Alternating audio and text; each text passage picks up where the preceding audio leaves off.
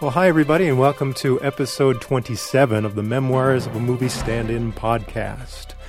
Uh, for this episode, I realize I want to follow up just a little bit on something I started talking about on the last episode. I talked about when I was working on the Promised Land TV series, and we went to St. George, Utah, um, generally in, in, that area, to, to film some episodes. And, um, well, one thing I neglected to mention that happened at that very time was that we had a little bit of a shakeup in our uh, catering. and uh, I suppose if I'm going to talk about the movie business, it's very important to include some information about catering. Now, uh, just a word of advice if you happen to be the kind of person that's going to produce maybe a company video, some sort of training video or something, and you want to be professional about it, and you're going to hire some uh, you know, semi professional people, or maybe some people that, you know, are just true professionals to, to do some of the work on your on your project. So maybe it's a, you know it's a company training video, but you're hiring a professional actor to be in it, or you have a professional lighting guy that's going to come and be in it, and you know you're just new at this thing of producing videos, but you want to be as professional as you can in order to get along with these people and and have a good, smooth production? Well, let me give you one word of advice. Uh, the thing you need to uh, worry about that's going to set you apart from other beginning producers is catering. because on movie sets, uh, catering is um, just a given. So if you can take care of catering, get that to work smoothly, you're you're well ahead of the game as a beginning producer. Now, let me tell you a little bit about how this works. Uh, on a regular movie set or maybe episodic TV, these professional movie productions, um, you'll you'll have a caterer, and the caterer is uh, normally responsible for uh, a breakfast. So the crew can come before crew call and have a, a, a hot breakfast, and then Six hours after the general crew call, when everyone starts working, they'll have a lunch break. And so the caterer was, is responsible for uh, providing that lunch as well. So um, that's that's one of the you know givens on a movie set. Every six hours there'll be a break for some sort of meal. So if your workday is less than twelve hours long, then um, you know you only have the the hot breakfast before you start working and the lunch break. If you happen to go longer than 12 hours, so you've got uh, you know six hours after lunch and you're still working, then um, the the producers are responsible for providing what they call second meal, uh, even though it would sort of be the third meal, but they call it second meal, and so they try to avoid having to do that because that is a, a major expense to provide meals for, um, you know, say 100 people on the crew, perhaps. Um, and if you can avoid having that expense, of course, you know, you want to avoid doing that. But again, it all depends on how long the workday is going, and it's just a given in the Hollywood system. I don't know if the you know union rules and things have evolved to the point where you just expect to be fed every six hours. So, uh, and in the meantime, there is what's called craft service, and craft service is, um, you know, snacks that are provided throughout the day. Uh, usually, you know, if you're lucky, healthy snacks, and the craft service person can put a lot of effort into what they're uh, what they're preparing. They may have a, you know, a, a fruit tray with uh, fresh fruits that they've cut and prepared, and you know, a nice presentation of fresh fruits. But uh, depending on the circumstances of where you are, if you're out on location somewhere where fresh fruit would be, uh, you know, a difficult thing to to provide, then you know maybe sandwiches, crackers, maybe these individually wrapped uh, snacks like granola bars or you know Rice Krispie treats and these sorts of things that you can get in individually wrapped, uh, you know, convenience uh, little packages. You know, this is the kind of thing that the, the craft service person is always on the lookout for. Things that are easy to prepare, uh, things that people can eat sort of on the go while they're still working, and also, of course, um, beverages. Uh, primarily, bottled water is a very common thing on movie sets because it is uh, the best way to quench your thirst better than sodas and everything. Just just plain old water, and being in bottles like that, then it's very convenient to just you know grab a bottle and keep working and keep that bottle in your pocket or something like that. So, uh, but they do provide sodas usually also. Uh, for those who just, uh, you know, there are a significant number of people in the world who uh, just can't seem to uh, concentrate without their hourly dose of caffeine or whatever happen to be getting out of their uh, out of their sodas. So uh, when I worked on the the Promised Land show full time, um, I just turned about thirty years old. So I just sort of reached another milestone in life. And my metabolism changed. So, because of that change in my metabolism, um, suddenly I was gaining weight for about the first time in my life. I was always kind of a, you know, a, a slender kid, but all of a sudden, boy, I was gaining weight. And just at the time when I was getting really uh, good meal opportunities from the caterer at Promised Land, and you know, it's kind of a buffet every day, and you know, pretty much all you can eat. and so, uh, for the in the first couple of months of working on Promised Land, I'll bet I gained ten or fifteen pounds just in that time alone. So, a little something to, to watch out for. I wish I had been a little bit more careful about that because, you know, those are pounds that have really never gone away even after all these years. So, so watch out for that if you do start working full time on uh, movies uh, yeah, there's plenty to eat. I don't think anyone ever starved to death on a movie set in this country. So uh, just watch yourself and try to be healthy about it. One thing I realized early on was that, okay, you can drink as much soda as you want. There's someone from craft service that's got some coolers that they're always keeping full of sodas and ice. And so, you know, just grab a can of pop if you feel like it. Now, I had uh, known uh, before I started working on the show that soda wasn't really the best thing for me. but uh, it became very clear that soda was not a good thing to drink when I uh, realized, well, uh, the first uh, few weeks of working on Promised Land, it was it was the middle of the summer. It was hot, and and we were uh, in some very hot, uh, you know, out of the way locations there at the beginning. So you just think in the middle of the desert, it's you know 100 degrees Western U.S. and you're hot and you're thirsty. And uh, so, well, grab a can of soda, drink that. And I quickly realized that a can of soda in in uh, those conditions is not really refreshing. All it really did for me was make my mouth feel sticky, and you know I'm still kind of thirsty. So, um, yeah. So then I realized early on, you know, the best thing is this this water, and they had this nice bottled water that uh, you know, just goes down smooth and was a real thirst quencher. And so uh, I'll just, uh, uh, you know, give my little plug here for good, healthy living. drink water, drink pure water. That's the best drink you can drink, especially if you're out working uh, in in the hot weather conditions. Just drink, you know, pure, clean water, and uh, you'll you'll do much better.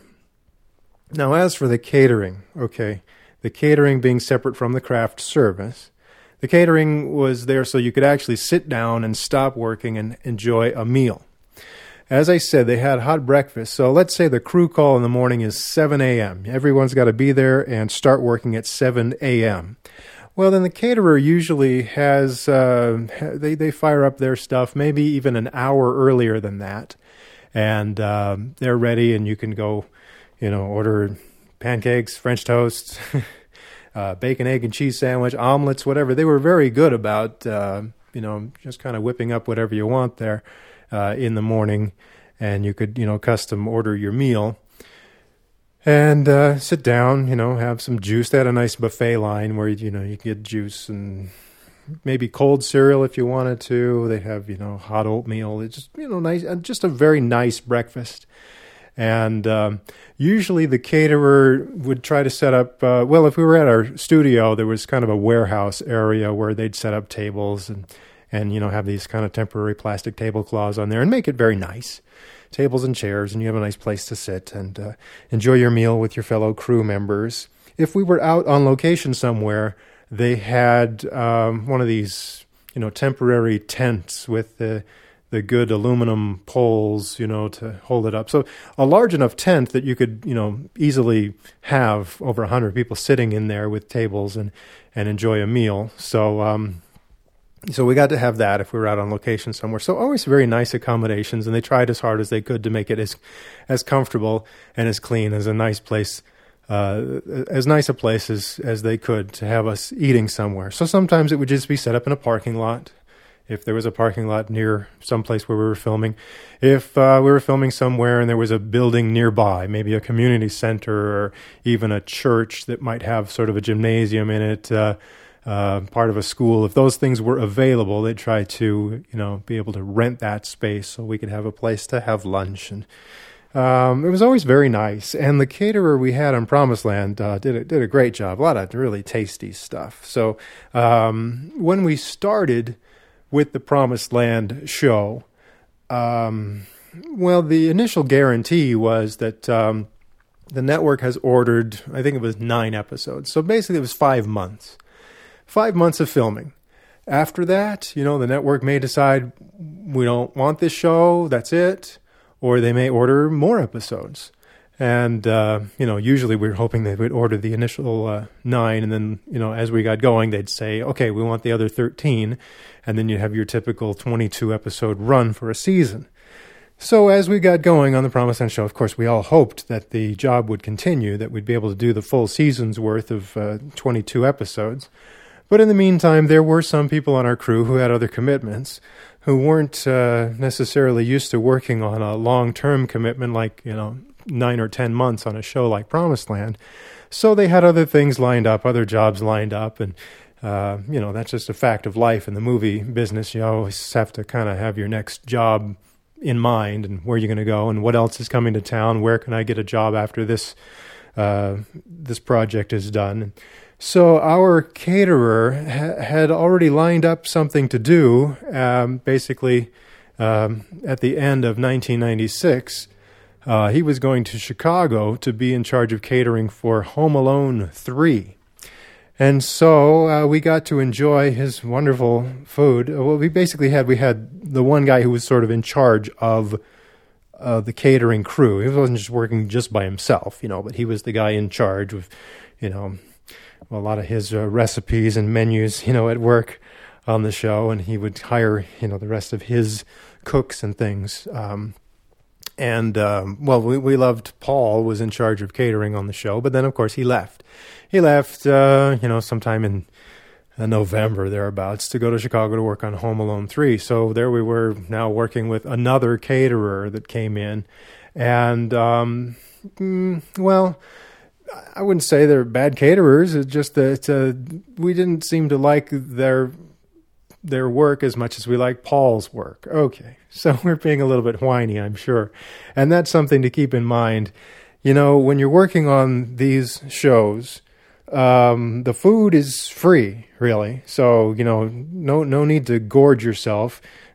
I know every now and then you get somebody who, uh, you know, an extra who gets a little, I don't know, they act like they've been homeless or something and they see, you know, these these snacks and they start loading their pockets up like they're going to, you know, subsist for the next two weeks on the stuff they're going to take home from working on the movie. It's like, come on. Just relax, you know. Maybe you can come back here and work and you can keep eating the snacks, but don't, you know, don't fill your pockets and take it home. Give me a break.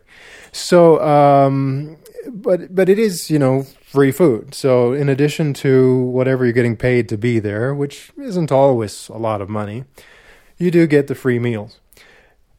You could, I suppose, if you wanted to, you could bring, you know, a lunchbox from home and have something. Uh, but uh, you you didn't need that. The the nice thing about having a caterer on a movie set is that, of course, um, it sort of speeds up the process of getting the the work done. When you do have that lunch break, it's uh, it's only going to be about thirty or forty minutes long, and then you get back to work. And the reason you can have these shorter lunch breaks is that you know the, the food's right there. You don't have to okay everybody you know go their separate ways and go get something to eat and we'll meet you back here later. No no we're we're right there. Stop have lunch and then go right back to work. So um, that I think justifies the expense of having a caterer there, as far as uh, you know the producers having to shell out the uh, the money for this.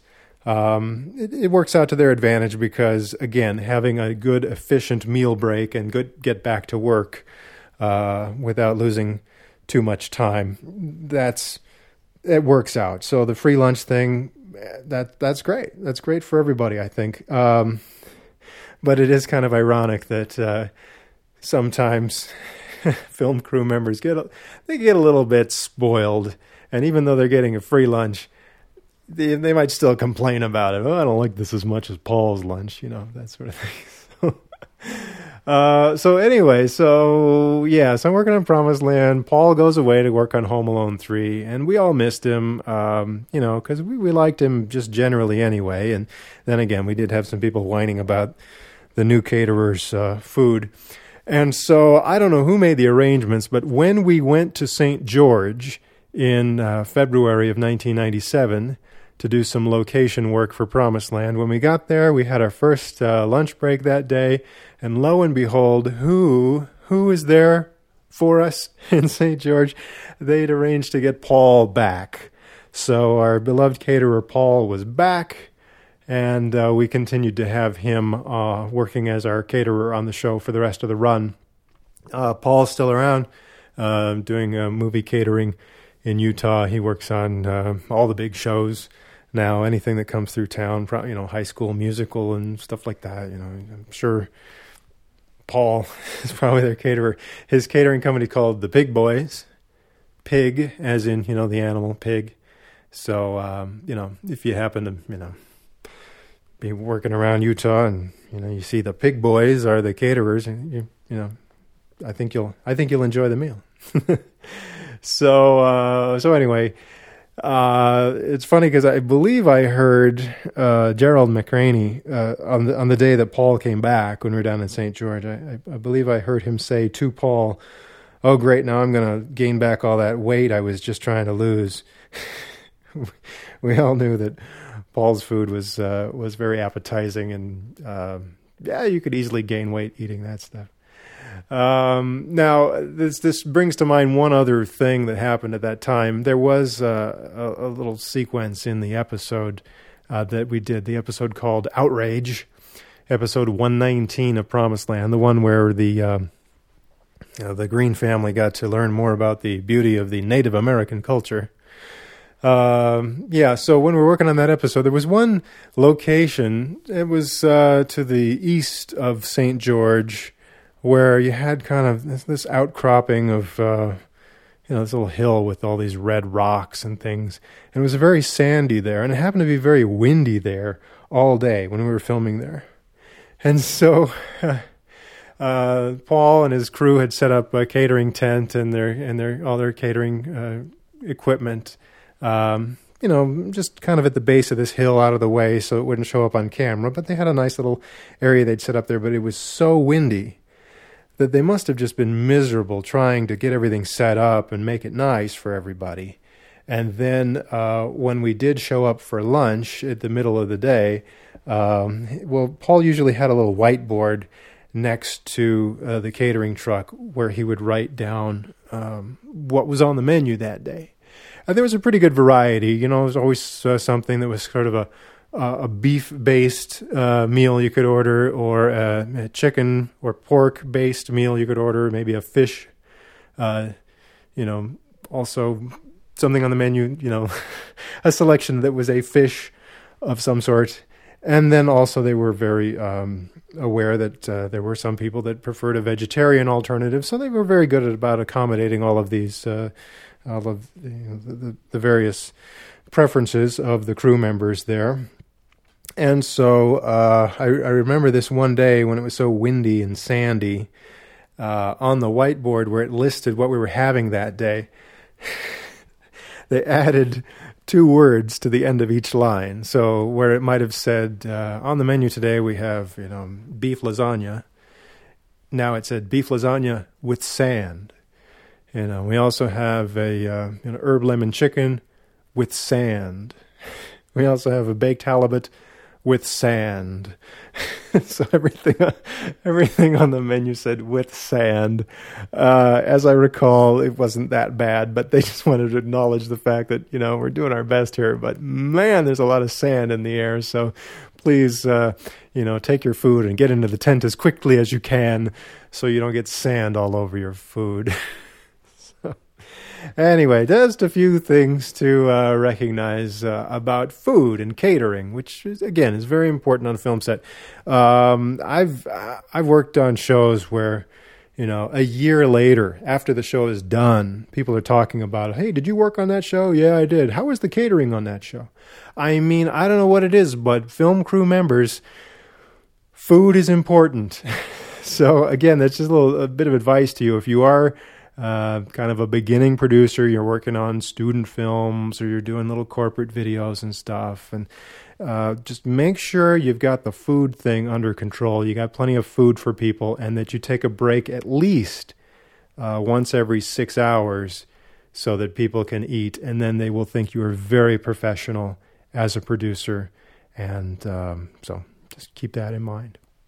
Also, a craft service, you know, try to have a little few snacks around and you know, even if you don't have like, you know, an abundance of snacks, people have compared the little craft service table to, oh, it's like being on a cruise. You know, there's just food all the time. it doesn't have to be that elaborate, but you do want to make sure you've got drinks and uh, plenty of bottled water. And, you know, for those who really, really need their soda, have a few of those around too. And uh, you'll earn some brownie points with the crew if you keep them hydrated that way. And, uh, so, just a word of advice there. Now, when it comes to second meal, let me just give you a little uh, information on that too. Uh, what they call second meal, which is, you know, if you've had the crew on for a full 12 hours and you're providing this second meal. Um, usually it's it's not the caterer uh, responsible for that anymore. The caterer is already packed up and starting to get ready for the next day's work. So it's the craft service person who's usually in charge of getting the second meal.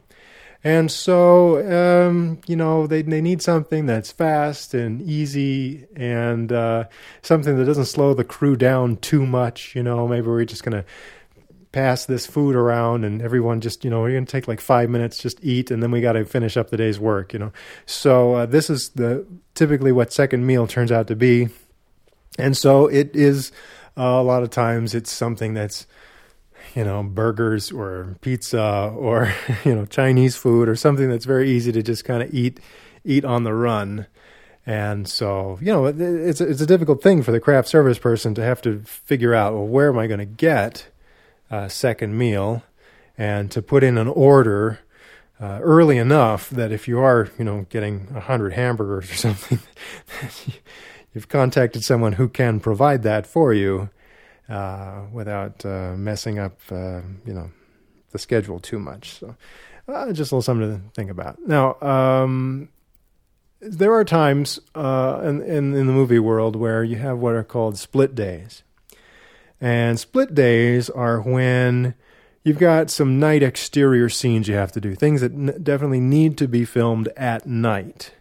Or maybe you've just run behind schedule, and because you're behind schedule, even though you're not filming outdoors at night, you still have to start the day late in order to accommodate, uh, you know, the fact that you've just run behind uh, uh, on other days, and you have to give people adequate time off between shifts. You know, so uh, if you have a late start time or a late crew call, let's say nobody starts uh, until noon today because we've got some stuff to film in the day and then we got a bunch of stuff to film after dark. So our crew call time is noon. They still refer to that meal that's available right before crew call time as breakfast. And, uh, you know, they'll probably still make omelets and pancakes and stuff for you, but they might have, you know, burgers and a few things like that, something simple that they can provide for those crew members who want to show up early before crew call and have something to eat and then, okay, six hours later, so at 6 p.m., they'll have what they call lunch. They, they will indeed still call it lunch, even though it's 6 p.m. And then if they do need a second meal, you know, around midnight, it's a bit of a challenge there because whoever's uh, responsible for getting second meal has to figure out where can I get something, uh, you know, at, at 11 or 12 at night for the crew. So, uh, you know, important. And, and it's, it's, nothing to be uh, dismissed lightly. This, this, these are people that work hard, and it's a, it's a very important thing that they do. So, a little bit of respect, please, for the craft service people and for the catering people, uh, because they have, again, very important uh, jobs to do. I remember one time we had a whole bunch of night work to do, so our crew call wasn't until like three o'clock in the afternoon, and we just had a little bit to to film before sundown, and then a whole bunch of stuff after sundown. So uh, we had our lunch break at 9 p.m., and they still called it lunch, even though it was 9 p.m. I think we wrapped up well before 3 a.m., so we didn't have to worry about a second meal at 3 a.m. But uh, sometimes this happens, and uh, you know there are of course productions you might work on where uh, you just work all night. I mean, a, an old movie that a lot of people like called American Graffiti. This is a movie that pretty much takes place all in one night. So the movie, as far as the story, uh, begins at sundown and then continues all night long until sunrise. And so when they filmed that movie, you know, it was just nothing but night work for for weeks. just really, you know, really uh, brutal on the crew having to just work nights all night long. But uh, this this happens sometimes, and you know, in that case, I'm sure they do have, you know, lunch at uh, you know four o'clock in the morning or things. I I don't know, you know. So, um, yeah, so something to be aware of. Okay, well, that's enough for now. Tell you what, uh, I'll see you on the next episode. Now, I do have new episodes of this podcast every Thursday night at 8, 7 Central Time. And if you're looking for the official show notes of the Memoirs of a Movie Stand In podcast, just go to utahstandin.blogspot.com and you can send me any feedback, any email, any friendly notes at uh, moviestandin at gmail.com. Once again, the Memoirs of a Movie Stand In podcast is based entirely on the accuracy of my own memory, so, you know, relax. Just relax and enjoy. Okay. And I'll see you next time on the Memoirs of a Movie Stand In podcast.